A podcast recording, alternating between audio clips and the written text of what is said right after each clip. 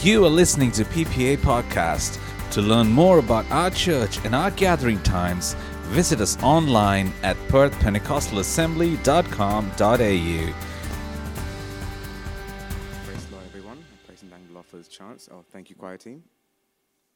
Oh, Abiel, can you fix the iPad? Oh, here we go. Um, I praise and thank Lord for giving me this chance once again to stand here in your midst um, with the Word of God. I was meant to do the message last week, actually, but um, as you all know, due to unforeseen circumstances, um, I could not make it. Um, I thank the church for, church for keeping me in your prayers, and I um, thank David Pastor for giving, giving me another chance to stand here and to um, give the Word of God. Um, so, without taking further time, I'd like to get into my, I guess, lesson or message for today. Uh, my message for today is going to be talking or looking at the difference between something called permissive will and perfect will of God. Um, on the right hand side, I've got a picture there which is not really related to my uh, message, but it's really related to us as Christians because the picture says, that you're a person there sitting there saying, or standing there saying, you know, well, if there's a God who um, out there somewhere who loves me, um, I'm sure, I sure wish he would show it. Um, but we all know that our God, um, Jesus already showed that for us on the cross um, when he died for us since 2,000 odd years ago. And that's the God that we believe in, that I believe in, right? And that's the God that I, we prayed to and we have our hope in that He is preparing a place for us in eternity. So we have that eternal hope that when we, um, this world is not where, where our life ends, it's just the beginning. So with that hope, let us go into our message for today. Um, so just to start off my message, I want to start off just by looking at a parable spoken by Jesus about a widow. It's a very familiar parable, um, not not nothing new for us. We've already listened to many messages from this parable, but I still want to just go through that parable quite quickly. So here, here we have a parable um, where Jesus told the parable to show that they should always pray and not give up. Um, I'll quickly just read the key points. So in a town, you have a judge um, who neither feared God nor cared what people thought about him. And there was a widow in that town who kept coming to him with the plea, Grant me justice against my adversary. Um, for some time, that judge refused but finally, he said to himself, Even though I don't fear God or care what people think, because, because his widow keeps bothering me, I will see that she gets justice, so that she won't eventually come and attack me. And then the Lord here says, Jesus says, Listen to what the judge says, who is an unjust judge. Will not God bring justice for his chosen ones who cry out to him day and night? Will he keep putting them off? And then he says, I tell you, he will see that they get justice and quickly However, when the Son of Man comes, will he find faith on the earth? So, from this parable, what we can take away here is we have a widow who's coming to a judge to get justice. And she's very persistent. She keeps coming back to the, ju- the judge. The judge, you know, ignores her first. But she's coming, she keeps coming back and back. And finally, the judge says, okay, fine, I'll give you the justice that you deserve. The key point here is the widow wants to get justice. And I'll come back to that point a bit later. But here we can see that Jesus explains his point here that if a judge who is unjust is willing to give justice to the widow, then how much more is our loving, caring Father willing to give justice and what is right to his children? Right? So we can see that the parable, the comparison between a judge who's unjust and our Father who loves us, if the judge is willing to give that justice, then how much more will our Father give us justice? Um, we might not always get immediate results when we pray, like, just like the, uh, the, the widow didn't, but she eventually did get that justice. And our definition of swift, quick reaction or justice is not the same as what God expects from us. But from the widow, we can learn that you need to have effective prayer, which is having that tenacity, that, um, that faithfulness, that coming back to God all the time and you know, begging to God and pleading to God, and that repetitive prayer. So it shows the importance of prayer. Um, we can you know, count on God to um, answer our prayers, and He decides when, where, and how He chooses. And he, God does expect us to ask, seek, knock, and repeatedly pray to Him. I've heard a lot of people um, argue with me that you know prayer is not that important because God decides our future. It's already set before me. It doesn't God already decide what, what's going to happen? So what's the point in me praying? But this parable here tells us that prayer is a very, very important part of our lives. God expects us to pray. Just like how the widow came to the judge, God expects us to go before Him to His feet and to pray for all our needs. Um, and our disciples of Jesus are of persistent faith. But what I want to emphasize here is that the widow was here for justice. She wasn't here to get someone else, she wasn't here for some sort of gain. She was there for justice. And she was there so that she gets what's in her life is rightfully hers.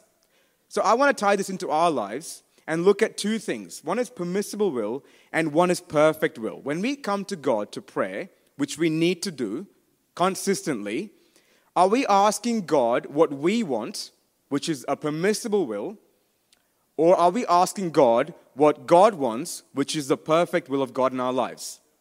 Just to, I'm going to go to some examples from the Bible. Before, before I do that, just to kind of um, get all of us here to understand the difference between a permissible will and a perfect will, like on a real life basis. Let's imagine if our child comes to us asking for, they're thirsty. So they come to us asking, I'm thirsty, I want a soft drink. Okay? So we, as adults, we know that a soft drink is not the right solution to quench our thirst. It might quench our thirst temporarily, but long term, it's first not good for your health. And secondly, we all know if we drink Coke or Fanta, after like 10, 15 minutes, you're thirsty again. It won't really hydrate your body, right? So as adults, the perfect will for the perfect will for that child's life is for us to go, no, you don't want soft drink right now, you should be drinking water. And then we'll give the child water even if they keep crying for a soft drink. That is the perfect will in their life. That is what they need at that moment. That is what they require. But a permissible will, if the, kid, if the kid keeps crying and crying and yelling and you know, shouting like sometimes my niece does, will eventually give up and just give the child the soft drink that they want. Even though we know it's not good for them, we still give it because we're just sick and tired, so we just go, just have it and drink it and be quiet. So that's the kind of difference I'm talking about. The perfect will is that nourishing, enriching water, or that soft drink, which is going to lead to diabetes and a lot of other health issues and leads back to thirst. So, in our lives, looking at it spiritually, God has a perfect will for us, which leads us to quench our thirst, or there is a permissible will, which might temporarily give us some sort of a benefit, but long term, it is going to get us thirsty again. So, from the Bible, I'm going to look at three examples of permissible will and three examples of perfect will and see the kind of differences they have and what kind of outcomes we get from either one. So, to start off, um, my first example of permissible will is from the book of Numbers, chapter 4 to 6. So, here, the context of this portion is that you have the Israelites who were delivered from bondage. They came out of Egypt. God you know, made them walk through the Red Sea on dry land, and now they're out there in the wilderness. They were hungry, and God gave them manna to eat. So, we all know the story of how manna comes in the morning, like frost, and they collect manna. And the Israelites were indulging in manna. now, after a while, the Israelites um, began to crave other food. And that's what it says here in Numbers chapter 11, verse 4 to 6. And they started to wail and said, If only we had meat to eat. We remember the fish we ate in Egypt at no cost, also the cucumbers, melons, leeks, onions, and garlic. But now we have lost our appetite. We never see anything but this manna. From that portion, we can see how ungrateful these Israelites are, right? Imagine walking through two walls of water on either side on crossing that, getting to the other side from slavery, seeing all the wondrous things that God did, and God, you know, coming with them as a cloud by day and a pillar of fire by night, and then they're complaining about meat. You know, you see, you see how, um, how ungrateful that sounds. You know, something that great God has done, and the way they're asking for it is firstly very ungrateful, and maybe God's will in their life was something even better, right? We don't know what God had planned for them. And here they're, they're getting angry at Moses and God for something so petty. I mean, I can understand why they want meat as a meat lover myself, but in the context of where they were out there in the wilderness from slavery, right, it just seems so ungrateful. So here God does give them what they ask for, right? They, even though God's plan was something different, if we go to Numbers 11, 31 to 36, we can see, now wind went out from the Lord, so God himself was providing them with the meat, and drove quail from the sea. And then it says how they all collected quail in the, in the evening. And it says no one gathered less than 10 homers. So they're all getting their mouths filled. They're all gathering as much meat as they can. So, yes, God answered their prayer. Great, right? God, they asked for meat. God gave them meat. But then what happens? The part that I've bolded there says, But while the meat was still between their teeth, and before it could be consumed, the anger of the Lord burned against the people, and he struck them with a severe plague. You might think, well, didn't God answer their prayer? Didn't, didn't, didn't they ask for meat and then God himself gave them meat? But here we can see they asked for something that angered God because here it said, Therefore the place is named Kibroth Hattaavah because they buried the people who had craved other food. Because the anger of the Lord was against them, because their will or their desires were not according to what God's will was in their lives, they didn't wait for the perfect will of God. They kept craving for the permissible will. And God said, Fine, have it, have your meat. But what did that come with? It came with the anger of the Lord. My point one is do you force God to answer your prayers?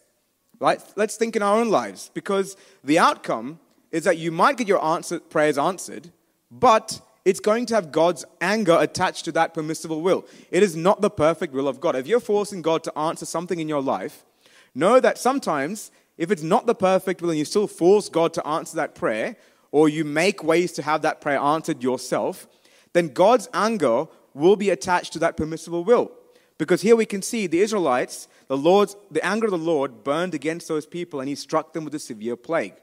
So in our lives, are we forcing God, like the Israelites, to answer our prayers and to go against that perfect will of God? Because if you are, then know that many times the answer we get, we get have some sort of an anger attached to it. And sometimes that anger can be so bad that we wish that that prayer wasn't answered. So when we pray to God, we need to first think Am I forcing God to answer my prayers?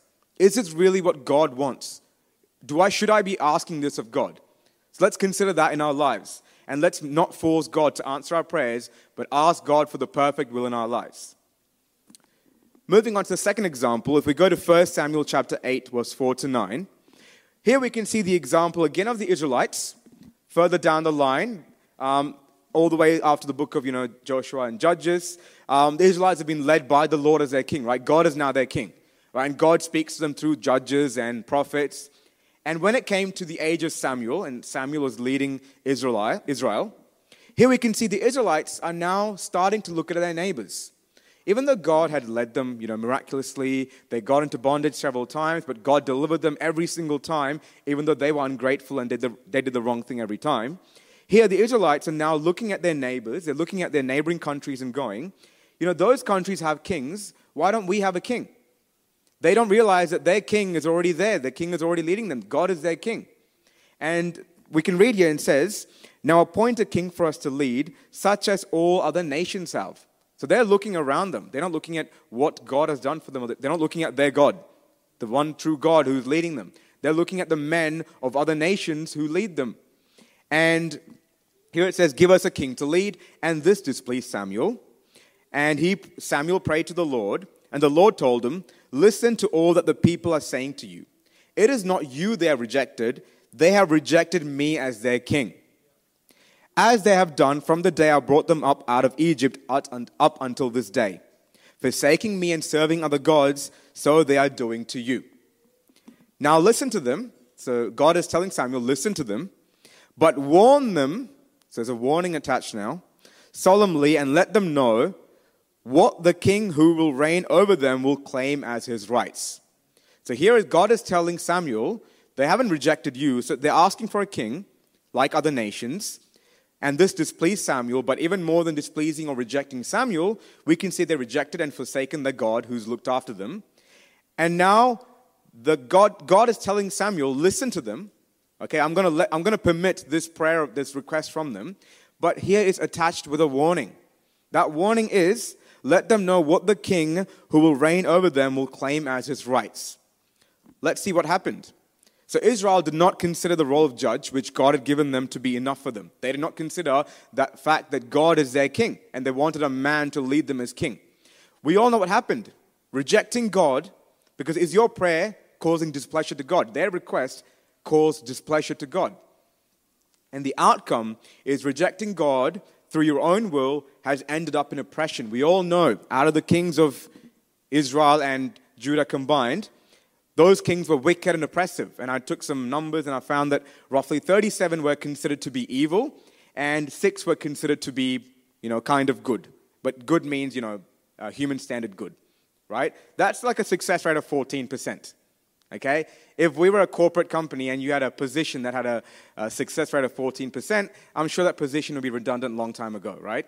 There's no company that's going to keep a position that's 14% successful, right? So we can see here the Israelites, by making a prayer request to God that causes displeasure, it has brought on their own demise, and they rejected God through their own will. And that has resulted in their oppression. So in our lives, right, uh, is our prayer, what we're asking for, is our request to God actually causing Him displeasure? Are you asking God things that is actually against His perfect will? Again, I'm coming back to that perfect, permissive will. Is your prayer request a permissible will? Because God may permit it to happen again, but it will result in oppression. So let's consider our own lives and the prayer requests we make to God and the way we live our lives. Is our prayer request really according to His will? Is it according to what pleases God? Because if it's displeasing God, then it's going to end up in your oppression. It's going to end up in sadness. It's going to end up in something that you don't want. And like the Israelites, we will end up regretting it. We'll end up in oppression. Next, finally, moving on to my third example for permissive will, which is Is your prayer self centered? So, for this, I'd like to come to the New Testament book of Luke, chapter 38 to 42. So, the context here is you have Jesus, who's at the house of Mary, Martha, and Lazarus. And we can see Jesus here is teaching some things to the people there. I'm sure, I'm guessing there's more than just Mary and Martha and Lazarus in that house, because wherever Jesus was, a crowd followed him. So, we can see here um, the disciples are on their way. He came to a village, and we had Martha. She had a sister called Mary who sat at the Lord's feet listening to what he said. So you have Mary at the feet of Jesus listening to him. And then you have Martha, who he describes as, was distracted by all the preparations that had to be made. So here we can see Mary was sitting at the feet of Jesus listening to him. And then on the opposite side, you have Martha, who we can imagine running around, cooking things, cleaning the house, you know, doing a lot of other things. Now, at the beginning part of this, nowhere does it say that Jesus rebuked Martha and told her to come sit down. Right? God permitted Martha to continue doing what she's doing. Right? God did not say, Martha, come sit down, stop what you're doing. Like we sometimes we tell our child, right? Stop doing what you're doing, come do your homework. Right? God didn't do that. God let Martha continue what she was doing. But was Martha doing really the perfect will of God? Or was it a permissive will? Did God let her continue doing what she was doing because he thought it was a perfect will? Or was it just a permissive will? Did he just let her do it and he didn't want to bother her? But really, what God desired was something different. Because when we read further down, we can see then Martha came to Jesus and asked, Lord, don't you care that my sister has left me to do the work by myself? Tell her to help me. So not only is Martha probably not doing what Jesus wants her to do, and Jesus left her alone, now she is actually having the guts to come and complain to Jesus, saying, Tell Mary not to get up and help me. And that's when Jesus, I guess, loses his temper and he says, Martha, Martha, the Lord answered, You are worried and upset about many things, but few things are needed. You don't need all those things you're doing because indeed only one. So, really, only one thing is needed from Martha at that point in time. Mary has chosen what is better, and it will not be taken away from her. So, from this, it is clear the perfect will of God was what Mary was doing, and what Martha was doing was a permissible will. God let her do it, right? Even though it was not the perfect will of God, God let her do it. But according to Mary, Martha here, she's always concerned about herself. It is self centric. Martha here is worried about what I have to do here. I have to do this. I have to do that. I have to clean this. I have to cook this food. I have to do this. But she didn't stop and think, who am I doing all this for? And that person, what does they actually want from me? I'm doing all this for Jesus. What does Jesus actually really want from me? Does he want me to do all this? Or does he actually want me to follow my sister's steps and sit at his feet and listen to him? So you could say Martha here was very self centered, right? She was distracted. It used the word distracted. She was very worried about herself, what she has to do. What am I going to do? What, you know, what will people think? What will others think if I don't clean the house? You know, she was very self centric. Her request here about asking Mary to come and help her was very self centric. Sometimes in our life, we are the same. Our prayer requests to God are very self centric right? We always ask God for things that what we want, right? Can you help me? Can you do this for me, God? I need this, I need that.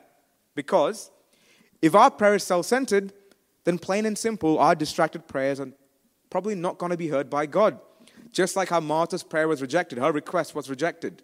God permit her to continue what she was doing. God didn't ask her to come and sit down, but the perfect will of God was not what Martha was doing. It was a permissible will. So sometimes in, similarly in our lives, right, God might permit us to continue doing what you're doing. You might not pray to God and continue with working, working, earning money, get lots of money. Great. Does that mean that if you're rich, God is, is that the perfect will of God in your life? You know, getting money, is that, I mean, God might still bless you, yes, but is that the perfect will of God? Right? Is that, is that self centered obsession about ourselves and our gains and our motivation and our achievements? Is that really um, what God really, you know, is His will in our lives. Because it might be a permissible will. God will, you know, give you um, a salary boost or a, you know, a promotion. Great, but is that really part of His perfect will? And I'll come later to the same one to show what the perfect will is. But here we can see the self centered approach of Martha is not the perfect will, it's a permissible will of God. So that is not what we as Christians, as followers of Jesus, should be doing. So our prayers, our requests should not be self centered. So we looked at three examples of a permissible will um, given by God, right? The first one is do you force God to answer your prayers like the Israelites, like how they got the quails? Great, they got the quails, but what happened? What was the outcome? God's displeasure was attached to that permissible will. It ended up in um, many people dying and them getting a plague and diseases, and his displeasure was attached to it. His anger was attached to it. Is your prayer causing displeasure to God? Are you asking God for the things that you should not be asking for? Like the Israelites asked for a king by looking at their neighbors, they forsook God, right? Is your prayer request causing displeasure? Are you relying on others? Instead of praying, God, open the eyes of so and so to recommend me to this job, why don't you pray to God, God, if it's your will in my life, you will give me the job. I ask that you give me the job that is right for me and prepare me so that I might do the right things. We still need to do the hard part. Yes, we need to work hard. We need to prepare our CV and resume and everything. But we should not rely on someone to recommend us at a job for us to get that job. God will make that person recommend you or get you into that position. Pray to God and leave that, that will unto God. And finally, is our prayer self-centered? Are we always worried about ourselves, our family, our money, our kids? You know, it's, we should pray for ourselves, of course. Like the widow prayed, we should pray for ourselves. But like Martha, are we very self-centric? Are we always thinking about what I have to do? I need to do this. I need to do that. Because if you are, then like Martha's request, your prayers might not be heard. Now, moving to the perfect will. I want to come to the same example I spoke with Mary and Martha. Unlike Martha, Mary here was following the perfect will of God. She was sitting at the feet of Jesus like God wished, like Jesus wished, and she was listening and learning from the Word of God. She understood the perfect will of God at that moment was to sit at His feet and listen to His Word. And what did that result in? What was the outcome? Jesus said that she received blessings that's never taken away from her. I mean, what blessing in our lives in this world can be taken, can't be taken away? Everything we have right now, our money, our wealth, our health, our family, they all can be taken away. There's one thing that no one can take from us. There is one thing, and that thing is eternity. God has given us eternal life. That can't be taken away from us. Our life can be taken away, but once our life is taken away, we know that we have that hope that the eternal life that we get is never going to be taken away. So Mary had that conviction. She knew that she had to sit at the feet of Jesus and listen to the word of God because that word of God that is engraved in our hearts will never be taken away from us. That's why our Sunday school uh, you know, program, our Sunday school is very important for these kids because the, the words that they learn, the, the, the themes that they go through in Sunday school, that the teachers go through, they might forget the verses, like I've forgotten all the verses, but all the, the themes and the theme of the Bible, the values that you learn from the Bible, the Word of God, that's never going to be taken away from those children. And when they grow up, that Word of God will stay with them. It still stays with me. So it's very important. So I think our Sunday school is a very, very vital part of our church. You know, it, it really builds up our future generation. It, it really builds up that core value of the importance of Bible in our lives. So the Word of God is very important. And if we spend time sitting at the feet of Jesus, which is taking in the Word of God, listening to prayers, because I've image here, which a person saying, Why, oh God, are you so far from me? But really, is He that far from us? Right? We are the temple of God. God is in our hearts. He's listening to everything we think, we say, we do. And the Word of God isn't that far away from us. Right? We have the Bible. If we don't have the Bible, we have technology around us these days, which means you have no excuse. There are millions of messages out there on YouTube, on WhatsApp. You know, we all get messages every day. We get thoughts every day. We get so many different avenues to sit at the feet of Jesus, to sit at the Word of God, and listen to the Word of God. So, do we really have an excuse these days to say that, no, I don't have time? myself including, we have no excuses, right? Because we have so many ways we can sit at the feet of Jesus and listen to the word of God. And if we do, then the outcome is you're going to receive blessings that's never going to be taken away from you. No one can take away that blessing from you. So let us all sit at the feet of Jesus, at the feet of God, and listen to the word of God. Secondly, I would like to go to 1 Corinthians chapter 12, verse 7 to 10. Here we can see Paul. This is the example of Paul. Now, to me, Paul is probably the second most influential character in the Bible after, in the New Testament, after Jesus. Because he's written so many books in the New Testament, so many epistles and letters to different people, so many teachings through Paul that Jesus and God spoke. So Paul is a very, very, very powerful man, right? We can think of him as like a, a spiritual leader, right? After Jesus, he, he, he taught us many things. This Paul here, I've never seen him really in any other portions ask a prayer request for himself. He never really asked for anything. He was willing to work for his, you know, for his income. He was willing to work hard for his wages. He never asked anyone for anything. He never asked God for anything other than for others, right? But in this one portion, we can see something a bit different happening. We can see that, therefore, in order to keep me from becoming conceited, I was given a thorn in my flesh of Satan to torment me. So we can see Paul here has some kind of a, we don't know, disease or some kind of a disability. It could be anything, we don't know. It just says a thorn in the flesh. And then it says, Three times I pleaded. You might think someone as powerful as Paul, someone who's so close to God, if Paul asked something, wouldn't God grant it straight away? But here it says, I pleaded with the Lord to take it away from me. So Paul is asking a prayer because he's making that submission to God. But he said to me, My grace is sufficient for you, for my power is made perfect in weakness. Therefore, I will boast all the more gladly about my weakness, so that Christ's power may rest on me. That is why, for Christ's sake, I delight in weakness, in insults, in hardships, in persecutions, in difficulties, for when I am weak, then I am strong. So here, Paul is pleading to God. He's asking God for a permissible will, which is heal me. But the difference here is God, so he's pleaded, he asked three times. But here, God answers very differently. God says, No, I'm not going to heal you. God says, My grace is sufficient. My power is sufficient. In you, I will make it perfect.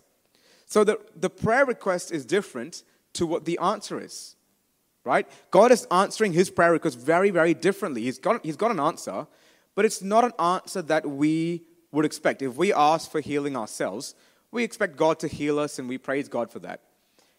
But here, Paul, when he wasn't healed, when he didn't get his request answered the way he expected, he didn't grumble, he didn't complain, he didn't say, I keep praying to God and I kept pleading, pleading, and pleading. Here, after pleading three times, Paul actually accepts the fact that God's answer is something that I can boast in. Because God answered and said that my grace is sufficient for you. So Paul here is actually willing to accept the answer of God. So I'm leading to the fact that when you plead to God in prayer, the perfect will of God sometimes will be answered to you, but differently to the way that you expect. So don't always expect God to answer your prayers in His perfect will according to what you want. God will answer your prayers, but it might be differently, just like how Paul got his prayers answered. But even in that answer, even though the answer is answered differently, that answer will have God's grace and His power in you, and it will be made perfect in your life. If Paul had been healed, or if in our lives, if our prayer requests had been answered differently, um, the way we wanted it, then that probably won't have God's grace and His power. So, would you rather have a prayer request answered with just a prayer request answered with no God's grace or power? Or would you rather have that perfect will of God in your life where God's grace and His power is made perfect in our lives? Let's have a reflection on ourselves. Every time I go through one of these points, I hope that we're all reflecting on ourselves rather than taking in information. You know, every time we, I, do the same when we listen to a message, we need to ask questions to ourselves. Am I, how, how am I doing in this realm in my life? Am I pleading to God and asking God for an answer rather than asking God for His perfect will? It might be different. We need to be accepting of it. It might be hard for us to accept it, but rather, nevertheless, we need to be accepting of that answer in our lives because through that answer, His grace and His perfect will and His power will be revealed in our lives.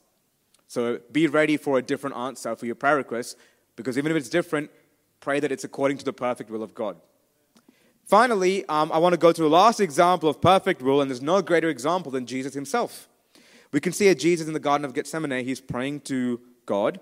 In Matthew chapter 26, verse 39 and 42, it reads like this Going a little farther, he fell with his face to the ground and prayed, My Father, if it is possible, may this cup be taken from me, yet not as I will, but as you will.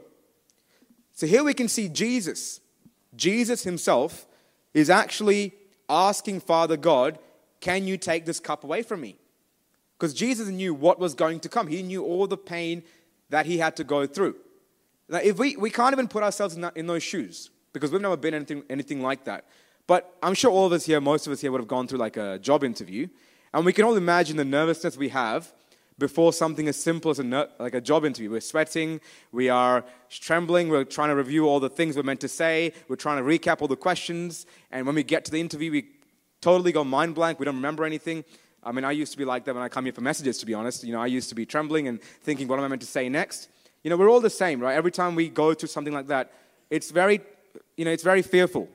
But here, Jesus is going to go through something much, much worse. And he knows exactly what he's going to go through, all the pain that he has to suffer for the next few hours. And in that, you know, in that fear, Jesus is asking, if it's possible, if it's possible, may this cup taken from me. But then he adds something. Yet not as I will, but as you will. Here, Jesus is submitting to that perfect will of the Father. Jesus had a different desire. He probably wished that the Father would find an alternate way to save mankind. He hoped, but he knew within his heart that the perfect will of the Father was his complete submission to what was going to happen. And if we read further, it says, He went a second time and prayed, My Father, if it's not possible for this cup to be taken away unless I drink it, may your will be done. How many times in our lives have we prayed that to God? When we ask for a prayer request, how many times have we add that clause to the end saying, God, blah, blah, blah, but may your will be done?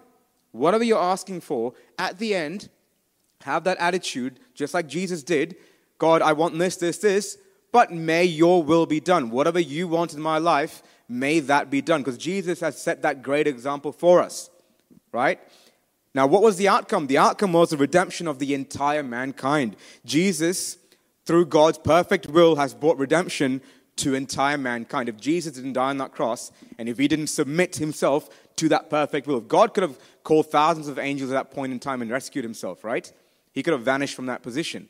But he chose to follow the exact perfect will of the Father. And if he didn't, you and I would not be sitting here having that great privilege of accepting that blessing that's never going to be taken away from us. Furthermore, I also want to take one more point from this, which is Jesus' submission, his perfect submission to perfect will, brought on the redemption of entire mankind.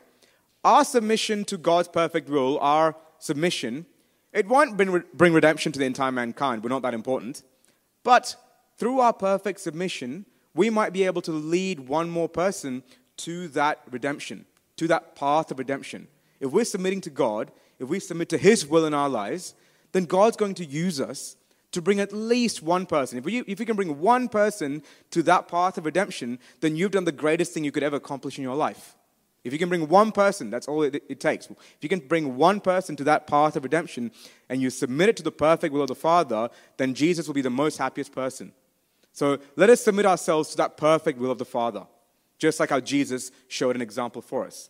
So, to summarize the perfect will, I looked at three examples. First one, do you spend time sitting at the feet of Jesus? Because if you do, then you are going to receive blessings that will never be taken away, just like Mary. Do you plead to God in prayer, like Paul?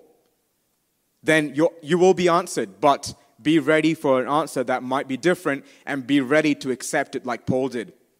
Is Jesus your great example? Are you submitting all your requests to God to His perfect will. Because if you are, just like how Jesus led the humankind to redemption, God's going to use you mightily to lead people to redemption and to lead to that right path, and He's going to use you mightily. So, just to finish things up now, I'm nearly done. Maybe the, um, the worship team can come forward. Um, I want to ask you all a few questions. Are you forcing God to answer your prayers just like the Israelites? like they did about complaining about manna? Are your prayer requests like Israel, asking for a king from their, looking at their neighbors, which was causing displeasure to God? Because that did not end well. Is your prayer self centered, like Martha, and you're worrying about yourself? Because all of those might be answered, but they're not the perfect will of God. They are a permissible will. God might let it happen, but it is not the best thing that could happen in your life. It is not the perfect will. On the other hand, like Mary, are you actually sitting at the feet of Jesus and receiving that word of God to receive a blessing that's never going to be taken away from you? Do you plead to God in submission like Paul did? And are you ready to accept an answer that is different? Is your prayer the one like that, how Jesus submitted himself for the perfect will of God? I want to come back to that first example I took with the widow. We definitely need to pray. This does not mean that we just leave things to perfect will and don't pray. Just like the widow, we need to pray. That is a part of our lives. God expects us to pray. But that prayer has to be a submission to that perfect will of God. And when you get that answer from God, be ready for a yes. God might say yes. Be ready for a no. God might reject your prayer. God might make you wait. He might say, wait, you need to wait patiently. He might be silent. That silence might be part of God's perfect will. Or, like how Paul got, the answer you get might be different, but you need to be ready to accept that different answer because that is according to the perfect will of God in our lives. So let us submit ourselves unto God's feet. And when we, we pray now, when we submit ourselves to God, let us all re examine ourselves and see are, are our prayer requests according to the God, God's perfect will in our lives? Let our prayer requests not be to God, to His permissible will, but to His perfect will. Thank you, and may God bless you with these words. If you were encouraged by today's talk, be sure to rate and subscribe us on our podcast channel on Anchor, Spotify, or wherever you stream your podcast. To experience other talks and videos, visit us on YouTube and Facebook or on our website at perthpentecostalassembly.com.au. Thank you for listening.